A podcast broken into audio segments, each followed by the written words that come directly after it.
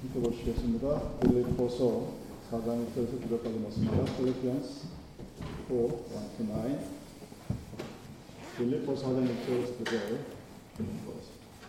그러므로 나의 사랑하고 사모하는 형제들 나의 기쁨이요 멸류관 사랑하는 자들 이와 같이 주 안에 살아 내가 유오데아를 권하고 순두개를 권하노니 주 안에서 같은 마음을 품어 또 참으로 나와 멍에를 같이 한 내게 구하노니 복음에 나와 함께 힘쓰던 저 여인들을 돕고 또한 클레멘드와 그 외 나의 동역자들을 돕고 그의 이름들이 생명책에 있습니다. 주 안에서 항상 기뻐하라. 내가 다시 말하노니 기뻐하라. 너희 관용을 모든 사람에게 알게 하라. 주께서 가까우시니 아무것도 염려하지 말고 다만 모든 일에 기도와 간구로 너희 구할 것을 감사함으로 하나님께 하라. 그리하면 모든 지각에 뛰어난 하나님의 평강이 그리스도 예수 안에서 너의 마음과 생각을 지키시. 끝으로 형제들아 무엇에든지 참되며 무엇에든지 경건하며 무엇에든지 오르며 무엇에든지 정결하며 무엇에든지 사랑받을 만하며 무엇에든지 칭찬받을 만하며 무슨 덕이 있든지 무슨 기름이 있든지 이것들을 생각하라. 너희는 내게 배우고 받고 듣고 본 바를 행하라. 그리하면 평강의 하나님이 너희와 함께 계시리라. 아멘. 설교 전에 찬양하신 그 주 앞에 살수 없는데 마지막 4절의 두 번째 내용이 이거죠. 이 깊은 고독 속에 내 생명 끝나다. 설교를 할 때는 원고에 없는 이야기는 거의 하지 않습니다. 제가 30년 넘게 설교를 했었어도 손에 꼽는데 지금 이 주없이 살 수 없네의 마지막 절의 두 번째 줄에 있는 이 가사, 이 깊은, 이 깊은 고독 속에 내 생명 끝나다. 어, 원고에 없는 말씀인데 왜 전하냐면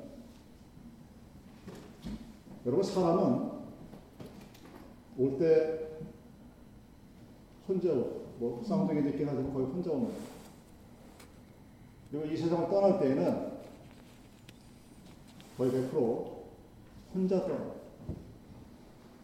그리고 그 죽음의 순간은 시편 23편의 다윗의 고백처럼 사막의 음침한 골짜기를 걸어가는 그것이 고독이에요. 외로. 여러분들의 우리가 느끼는 그 20대, 30대 때 뭐 처녀, 총각이 느끼는 외로움 이런 종류의 외로움이 아니라 존재 자체가 갖고 있는 외로움. 그러니까 철학적으로 말로 하면 필라스피컬 날리지는 궁극적인 외로움이에요. 론리스라고 그 내가 나의 삶의 마지막이 될 때의 고독감을 어떤 그런 비슷한 감정을 어, 여러분들이 느껴봤는지 안 느껴봤는지 그건 제가 모르겠어요. 그런데 제 인생의 어느 날 이 찬송가를 작사하신 분의 이 말씀처럼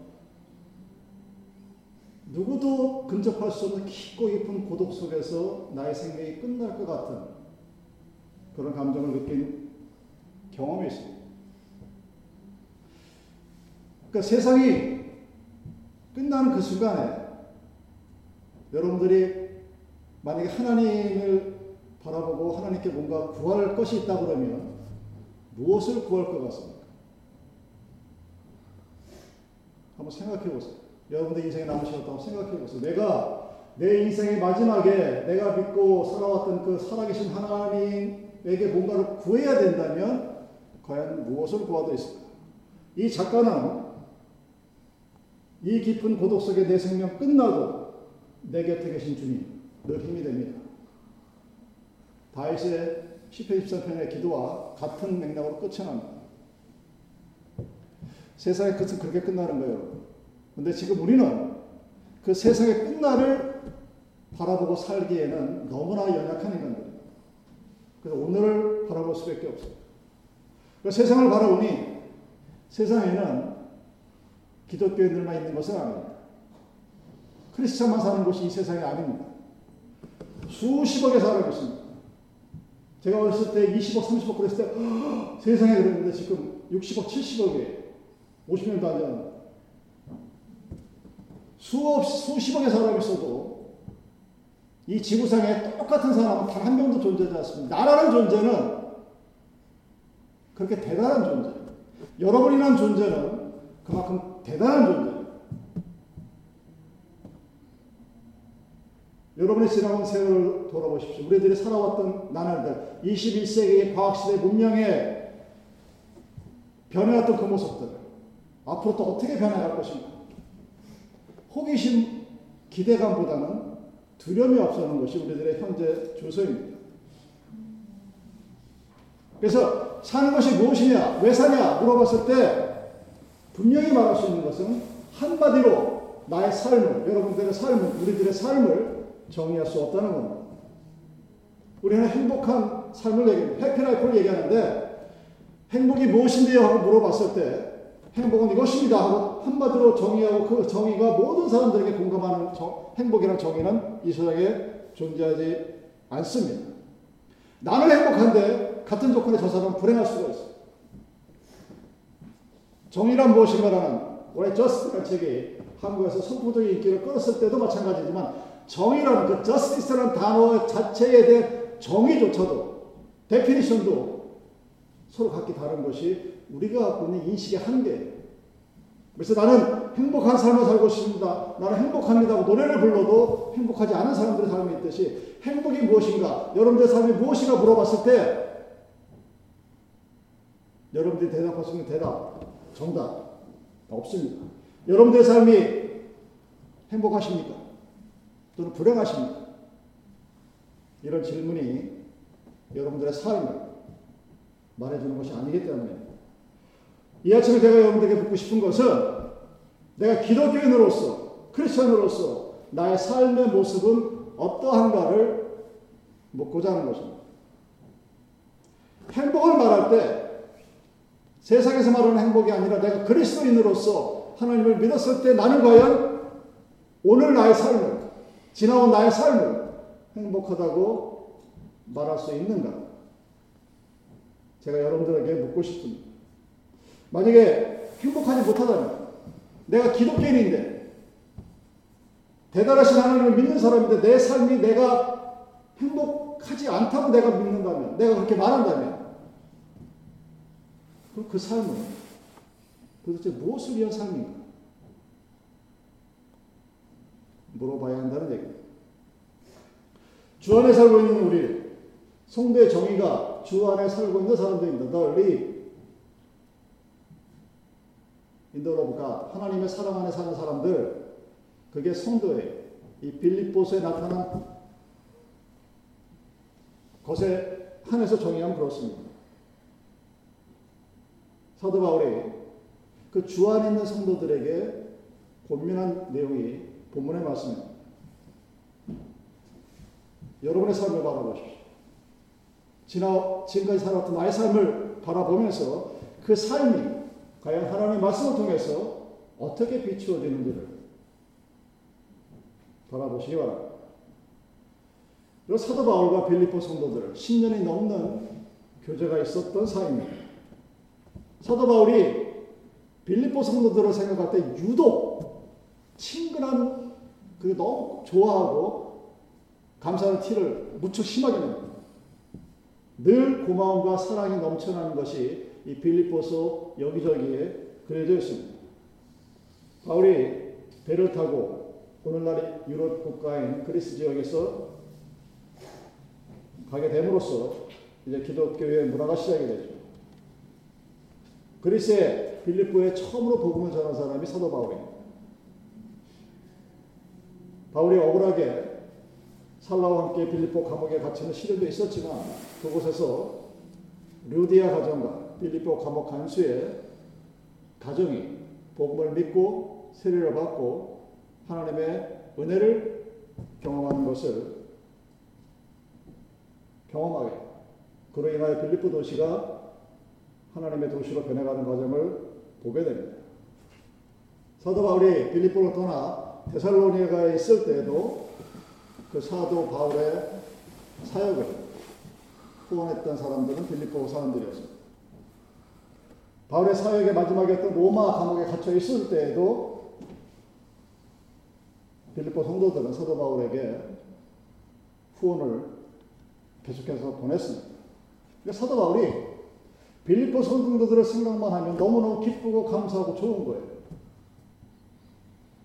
단지 그가 그 빌립보 교회의 성도들이 주는 물질, 헌금 때문만은 그랬을까? 그것이 아니라는 사실을 여러분 분명히 아셔야 합니다. 여러분들 정말 잘 때로는 잊어버리는 건지 또는 뭔지 모르겠는데 주는 사람과 받는 사람이 있을 때 여러분 받는 사람은 주는 사람이 어떤 마음으로 주는지를 정확하게 알아요. 제가 전도사 시절에 하나님께 훈련받을 때 강하게 훈련받은 것이 그겁니다. 제가 훈련받았다고 얘기할 수 있었던 그 이야기는 수없이 많은 사례들을 통해서 내가 뭔가를 받을 때 그 주는 사람의 마음이 어떠한지가 보여요. 그래서 그것이 선물인지 내물인지 구별이 됩니다. This is gift, this is bribe. 구별이 돼요. 근데 세상에 있는 대사의 사람들은 내가 뭔가를 준다는 행위 자체로 자기 스스로 만족해요. 그래서 내가 어떤 마음으로 저 사람에게 그 X의 크기와 상관없이 뭔가를 줄 때 그 자기 마음이 상대편이 모를 것이라고 착각을 저 같은 사람도 아는데 하나님이 모를 리가 없겠죠. 사도 바울이 빌립보 성도들을 생각할 때마다 기쁘고 감사하고 좋아하고 막 좋은 티를 막 내요. 내가 내가 다른 대살로의 교인들보다 니들이 더 좋다는 식으로 막 그냥 차별 거의 하듯이 막 너무나 티를 내게 좋아해요. 왜? 그 마음이 어떤 마음인지를 사도 바울은 알았기 때문에 정말로 누군가를 사랑하고 아끼고 위하고 그 마음이 전해졌기에 받았, 받았기 때문에 교화하는 것이에요. 그 마음을 알기에 사도 바울이 기뻐하는 겁니다. 왜 성경에 특히 구약에 나는 너희들이 이렇게 이렇게 재물을 내면 받지 않겠다 하고 명시적으로 딱 나타나죠. 기뻐하지 않으면 자원하지 않으면 내지 말라고 내가 어떤 마음으로 봉사하는지, 내가 어떤 마음으로 헌금을 내는지 하나님은 아신다는 사실을 전제로 해서 나의 삶이 이루어져야 한다는 사실입니다. 겉으로 보이는 모습을 가지고 사람들은 평가를 해요. 세상의 평가입니다. 하나님은 보이지 않는 그 마음까지 감찰하시는 분입니다. 사도 바울이 그렇게 유별나게 빌립보 교인들을 좋아하죠. 뭐라고 얘기합니까? 1절에. 나의 사랑하고 사모하는 형제들, 나의 기쁨이요 멸관을 사랑하는 자들. 이건 여인, 연인들한테 때도 이런 표현하기가 쉽지 않은 표현이에요. 나의 기쁨이요 멸관을 사랑하는 자들. 얼마나 사랑하면, 얼마나 기뻐하면 이런 표현을 할 수 있을까? 사도 바울은 그 빌립보 교인들이 자기를 향한 기도와 마음 씀씀이와 간구와 그 모든 것들이 전해진 것을 알기에 이런 표현을 할 수밖에 없게 되는. 그리고 빌립보서를 마치면서 사도 바울은 그 빌립보 교인의 성도들이 주님 안에 있는 자들이라는 사실을 1절, 2절에 계속해서 끊임없이 강조합니다. 빌립보 성도들을 왜 주님 안에 있는 자들, 성도, 세인트가 주님 안에 있는 자들, 주님의 사랑 안에 있는 자들이라는 표현이 1장 1절, 13절, 21절, 2절, 1절 쭉 해서 4장 13절, 19절, 20절 계속 반복적으로 계속해서 표현해요. 끊임없이. 주님을 고백하고 세례를 받고 예수 그리스도와 함께 연합한 자들로서 그 주인이 나의 삶의 성도라 불리는 이유는 내 삶의 주인이 예수라는 사실을 고백한 그들의 삶의 전체적인 모습이 있었기 때문에 내 삶의 주인이 예수 그리스도고 그로 인하여 그들이 한 모든 후원의 물질들이 사도 바울에게는 기쁨으로 다가갑니다. 그가 비록 감옥 속에 있어도 기뻐하고 로마의 감옥 속에 있어도 기뻐하고 내가 감옥 속에 있지만 나를 향해 기도하는 빌립보 교회의 그 마음이 그들에게 전해지기 때문에 왜? 주 안에 있는 자들, 다른 말로 성도들, 창조주 하나님을 하나님 아버지로 믿는 자들. 그러니까 세상 속으로 살아가지만 세상에서 하는 걱정이나 근심을 하지 않고 살아가는 사람들을 말합니다. 그들이 그렇게 살아갈 수 있어요. 그래야 성도입니다. 성도의 의미는 교회에 접어두고 교회를 다니는 것에 그치는 것이 아니라 내 삶의 주인이 하나님 것을 압니다.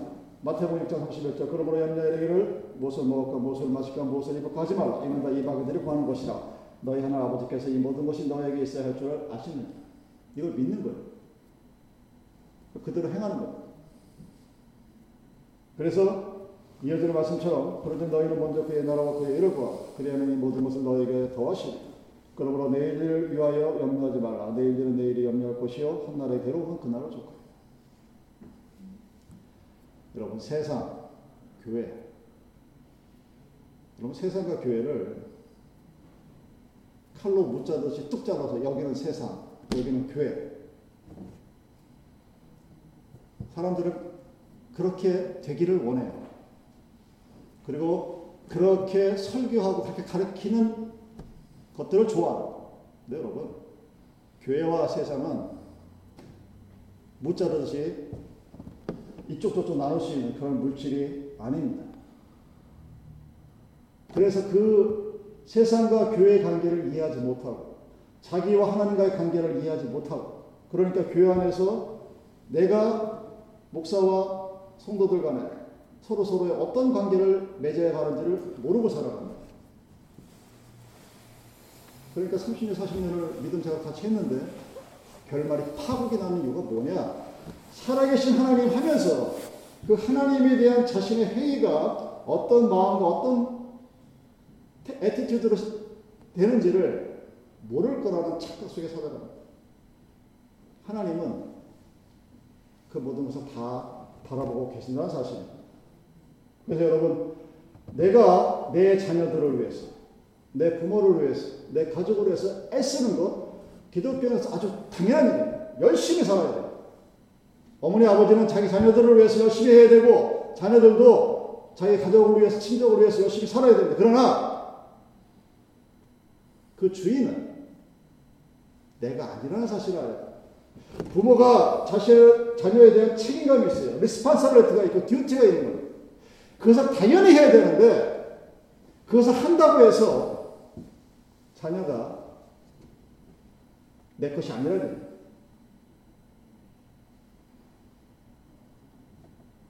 그래서 막 걱정해요. 내 것이. 왜 부모들이 자녀들 두고 쓸데없이 걱정하고 쓸데없이 애들을 못 살게 그러냐? 자기 것 같으니까 걱정합니다. 가만 내버려 둬도 하나님이 어련히 알아서 때에 맞춰 알아서 사람들 붙여가면서 다 키워놓을 텐데 그냥 못 믿겠는 거예요. 왜? 내 거니까. 내 거야. 내 자식은 내 거야. 그래서 내가 원하는 대로 키워야 되는데 하나님 교회는만 끄고 다니 뭐합니까? 하나님 가르쳐야지. 그러니까 걱정해요. 그리고 쓸데없는 것을 준비합니다. 근데 하지 말라고 그래요, 성경. 자녀를 위해서 열심히 애를 쓰라고 얘기하고, 자녀들은 부모를 위해서 열심히 효도하라고 하는 것이 당연하지만, 그렇다고 해서 그 주인이 내가 아니기 때문에, 나의 주인도 하나님이요, 내 자녀의 주인도 하나님이라는 사실입니다.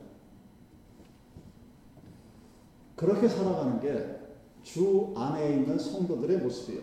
빌립보 교회의 모습이 그러한 모습입니다. 빌립보 교회가 사도 바울에게 후원하고 기도한 이유가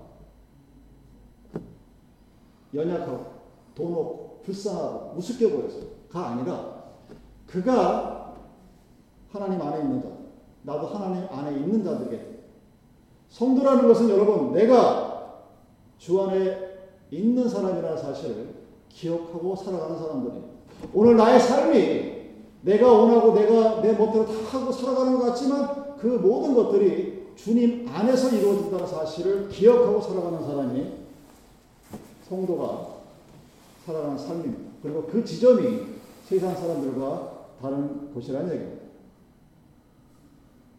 이 성도에 대한 정의 이후에 빌리포서 4장 4절 이후에 4절부터 7절까지 그 주 안에 있는 성도가 그렇다면 세상에서 어떻게 살아야 될까 하는 부분에 대해서 얘기합니다. 그 첫 번째가 너희가 주 안에 있느냐? 그렇다면 기뻐하라. 4절의 말씀이죠. 여러분 사망에서 생명으로 옮겨진 구원의 기쁨이 가득한 자가 성도 안에 있는 자들입니다. 설교서도 말씀드렸지만 내가 죽음의 깊은 고독 속에서 아무도 없는 곳에서 만날 수 있는 분은 주님 한 분뿐이에요. 제가 농담 삼아 얘기하지만 내가 우리 와이프를 너무 사랑해. 나 혼자 죽기 싫어. 너 죽을 때 같이 가자. 그 사랑일까? 그건 모르겠어. 중요한 건 이 세상 끝날 날 나와 함께 있으실 분은 주님뿐이라는 사실입니다. 저는 그것이 여러분들의 인생의 삶 속에 경험이 있든 없든 상관없이 머릿속에서 항상 기억해야 할 우리 인생의 존재론의 궁극적인 마지막입니다. 왜 기뻐해야 하느냐? 내가 그 상황에서 구원의 기쁨으로 옮긴 구원의 감격이 있다고 고백한 세례를 받았다는 의미는 바로 그것을 고백했다는 의미입니다.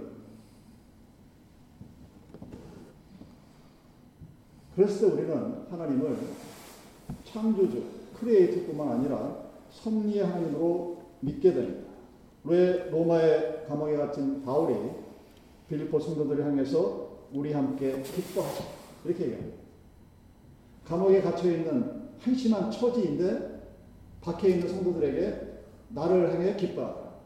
나를 위해 울지 말라고 얘기해. 나를 향해서 기뻐. 너희도 기뻐하라. 나도 기뻐. 그 얘기 할 수 있는 이유. 사도 바울이 세상의 끝날 날에 그 깊은 고독 속에 세상의 마지막에 나와 함께 하신 하나님을 그는 살아있는 생전에 봤기 때문입니다. 여러분이 그 사실을 보지 못하면 우리는 살면서 이 세상의 삶 속에 살면서 이 세상의 삶에 갇혀 있는 그 어떤 것에 있는 하나님만을 바라보게 됩니다. 그러니까 그런 한심하게 살아갑니다. 그러니까 매일매일 기뻐하라 그러면 그것이 감당할 수 없는 의무로 다가옵니다. 아, 할수 없어요. I can do it. impossible. 이런 거 여러분이 그런 신앙이 있다면 내 인생의 깊은 고독의 마지막에 하나님께서 나와 함께 하실 것이라는 그 신앙이 있다면 기뻐합니다. 그것이 그 믿음이 오늘 나의 삶의 모습을 바라볼 수 있는 관점의 point of view. 그래서 하루하루 삶이 굴곡해집니다. 어떤 사람의 삶이고 처음부터까지 일정하게 일정하게 평탄하게 쫙 나가는 삶이라는 우리 사회에 존재하지 않습니다. 내가 육신을 갖고 있는. 제가 서두에 행복하십니까 물어봤죠.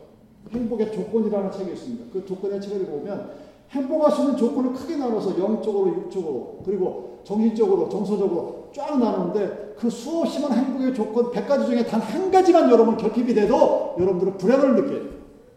그게 인간이 갖고 있는 한계입니다. 머리끝부터 발끝까지 다 마음에 드는데 손가락 하나만 딱 모에 가시 찔려도 불행해지는. 행복하지가 않은 거예요. 아무리 맛있는 음식을 먹었는데도 소화가 못하면 불행하게 되는. 그런 굴곡진 삶 속에서도 기뻐할 수 있는 사람. 그것이 바로 구원의 기쁨입니다.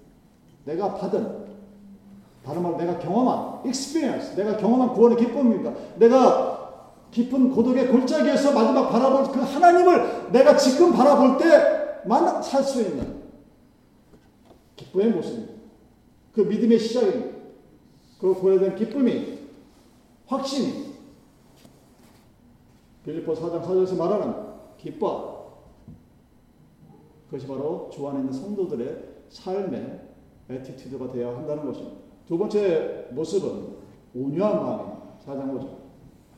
마음, 관용.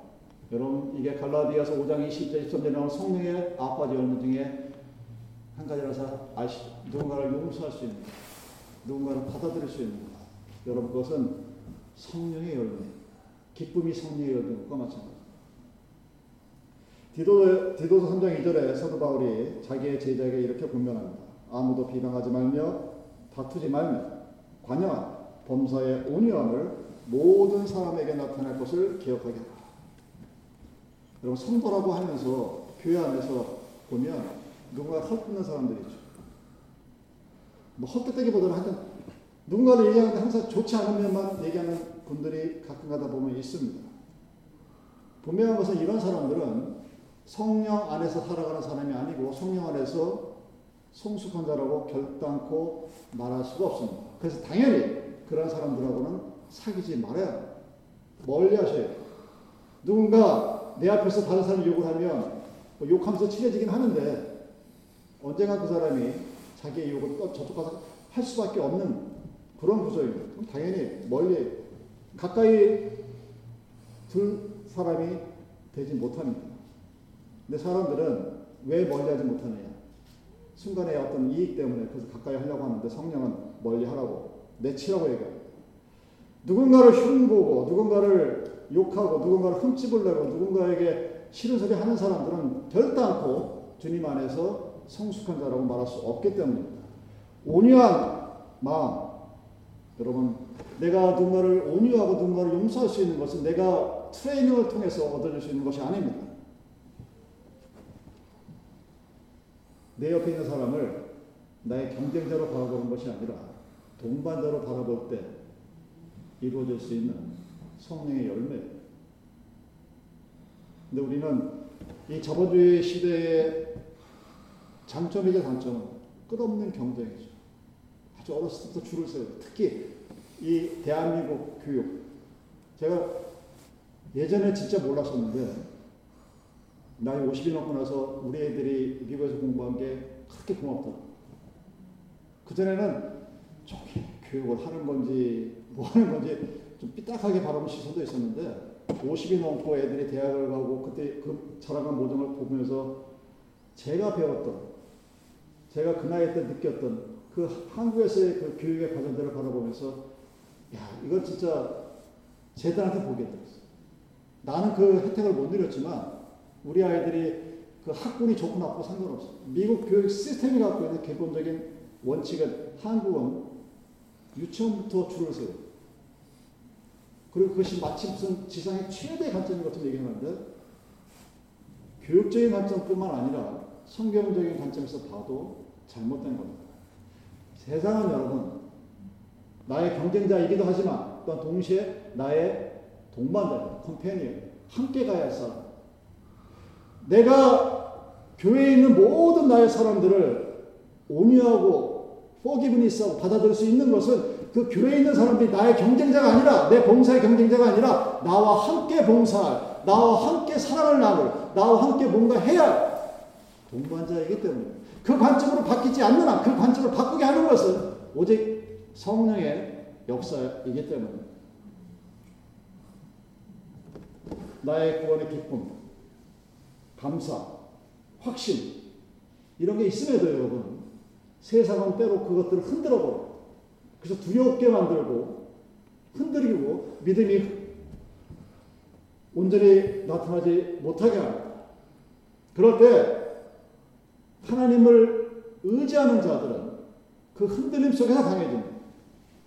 그럴 때 누군가를 정지하고 누군가에게 자신의 잘못을 덮어 씌우는 것이 아니라 그 사람들과 함께 기도하기를 원하고 그 사람들과 함께 뭔가 나가기를 원합니다. 그래서 누구누구 탓을 하는 사람들은 성도 안에 있지 않는 사람들 교회가 부흥하지 못한 탓이 뭐냐? 성도 때문이다.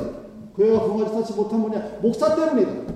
이러면 그 교회는 이미 교회로서의 자격을 상실한 거예요. 여러분 교회 안에 주 안에 살아가는 성도들은 내 주위에 있는 사람들이 나의 경쟁자가 아닙니다. 동방자예요. 컴패니언. 함께 가야 할 사람들. 그랬을 때 우리는 누구를 정죄하지 아니하고 하나님께 모든 것을 맡길 수 있는 믿음이 주어집니다. 그것이 평강이라는 단어예요. 그랬을 때 평강이 나타납니다. 내가 저 사람을 용서해야지. 내가 마음을 넓혀야지. 백날 해보십시오. 안 돼요. 그래서 맨날 쓰러집니다. 그 관점을 바뀌게 하는 거예요. 그래서 내가 주 안에 있는 성도들, 내 인생의 깊은 고독의 마지막 순간에 나와 함께 하나님을 바라보며 살아가는 신앙이 있을 때만 성도들의 태도인 것입니다. 세 번째 태도는 세상 사례에서 염려하지 않고 살아가는 자들. 여러분, 세상을 산다는 의미는 걱정거리가 생겨요. 그 걱정거리가 생겼을 때 오히려 그것을 내 주인이신 하나님께 아뢰는 사람. 그것이 성도입니다. 주 안에 있는 사람들, 빌립보 교회 성도들의 모습입니다. 걱정거리의 원인이 내가 잘못했거나 내가 연약했거나 내 죄 때문이라면 주님께 나가 회개하고 근데 걱정거리가 보니까 내 죄가 아니라 다른 외부로부터 온 것이었다면 하나님의 선하심을 의지하고 그분을 믿고 신뢰하면서 주님께 은혜의 능력을 간구해야 이것을 야고보 선지자 아주 명확하게 잘 설명하고 있는 것이 5장 10절 내려 말씀입니다.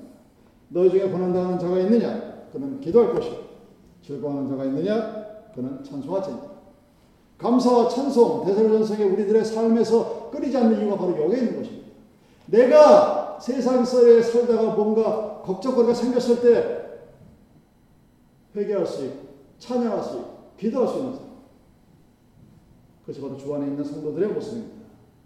그래서 대설가전서 5장 16절에 말씀합니다. 항상 기뻐하라 쉬지 말고 기도하라. 범사에 감사하라. 이것이 그리스도 예수 안에서 너희를 향하신 하나님의 뜻입니다.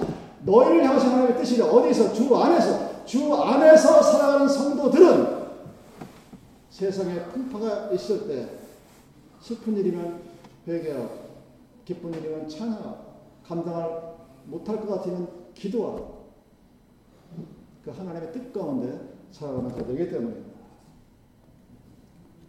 주 안에 있는 성도가 여러분 어떤 사람들일까요? 사도 바울이 얘기합니다. 너희들 내가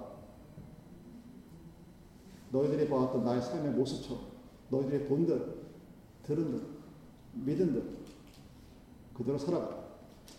그러면 하나님의 평강이 너에게 있을 것이다. 얘기. 화평, 평강. 여러분 이것도 성령 충만의 열매, 아홉 가지 열매 중에 들어가 있는 것입니다. 영생의 복음, 여러분의 깊은 고독 가운데서도 그 마지막을 함께할 자를 볼 수 있는 사람이라면 여러분 그 사람이 세상의 그 어떤 것으로도 채울 수 없는 심령의 평안을 누리고 살아가게 되는 것입니다. 요한복음 14장 27절 평안을 너에게 끼치노니 곧 나의 평안을 너에게 주노라. 내가 너에게 주는 것은 세상에 주는 것과 같지 아니하니 너희는 마음에 근심하지도 말고 두려워 주동하. 이것을 너에게 이르는 것은 너희로 내 안에서 평안을 누리게 하려 하며 세상에서는 너희가 환란을 당하 담대하라 내가 세상을 이기었다. 요한복음 16장 3절. 여러분 교회는 하나님은 세상에 줄 수 없는 평강을 여러분에게 주시는 분입니다. 그 평강의 주님께서 내가 나의 삶 속에서 물결에 요동되는 마음과 생각이 있을 그 마음을 주장하게 하셔요. 골로서 골로서 3장 15절 그리스도의 평강이 너희 마음을 주장하게 하라. 너희는 평강을 위하여 한 몸으로 부르심을 받았나니 너희는 또한 감사하는 자가 되라. 내가 주 안에 있는 성도인지 내가 정말 그렇게 성도로 불림을 받을 만한 자인지 알 수 있는 방법은 평강이 여러분과 함께 있을 때 be peace with you. 하나님의 평강이 그 평강을 여러분 간구하실 때 그때 여러분들은 세상에서 구하지 못할 오직 하나님의 교회에서만 구할 수 있는 흔들리지 않는 평강 그 마음 그 편안한 안심 그 깊은 고독 속에서 그 누구도 나와 함께하지 않아도 두려워하지 않는 마음 그 놀라운 위로와 감사를 느끼며 살아갈 수 있게 되는 것입니다. 여러분 세상은 앞으로 아마 점점 더 살기가 편해지진 거예요. 분명한 것은 제 어릴 때보다 분명히 잘 먹고 잘 입고 더 재밌는 것도 많은 것은 분명한 사실인데 아마 점점 더 타이트해질 아니, 타이트하는 정도에서 끝나는 것이 아니라 뭐 스케어리하다는 그 무섭다는 표현이 저는 가끔가다 느낍니다. 제가 살았던 제 지나간 삶의 일생보다 우리 아이들이 우리 자녀들이 살아갈 앞으로 남은 그 인생의 삶이 아마 더 빡빡할 거예요. 이런 험악한 세상 속에서 나 자신도 우리 자녀들도 앞으로 어떻게 살아가야 세월이 지나면서 제가 20대 후반에 돼서에 봤던 컴퓨터를 요즘 아이들은 눈 뜨자마자 보죠. 제일 무서운 표현이 그겁니다. 안경, 이런 안경 쓰고서 휴대폰 보고 있는 아이들 보면 미래의 모습 보는 거. 또 부모 입장에서야 애들 지듣게 놀라고 태블릿 PC 뭐 사줘가지고 지듣게 노니까 기특해 보이는지 모르겠지만 옆에서 바라보는 저는 저 여섯 살 일곱 살 애들이 돋보기 이만으로 끼고서 그 하는 모습 보면 미래가 어떻게 살아갈지가 보여요. 깝깝해 보여요. 그래서 테크니컬이 굉장히 좋아지는 것처럼 보이는데 인간의 마음이 점점 더 황폐해집니다. 사람들은 점점 더 우울증에 빠져들어가고 많은 사람들은 점점 더 세상이 재미가 없고 살기 싫다고 이런 세상에서 성도라 불리우는 하나님을 믿다 고백한 세례받은 우리들은 무엇을 지키고 살아가야 될까?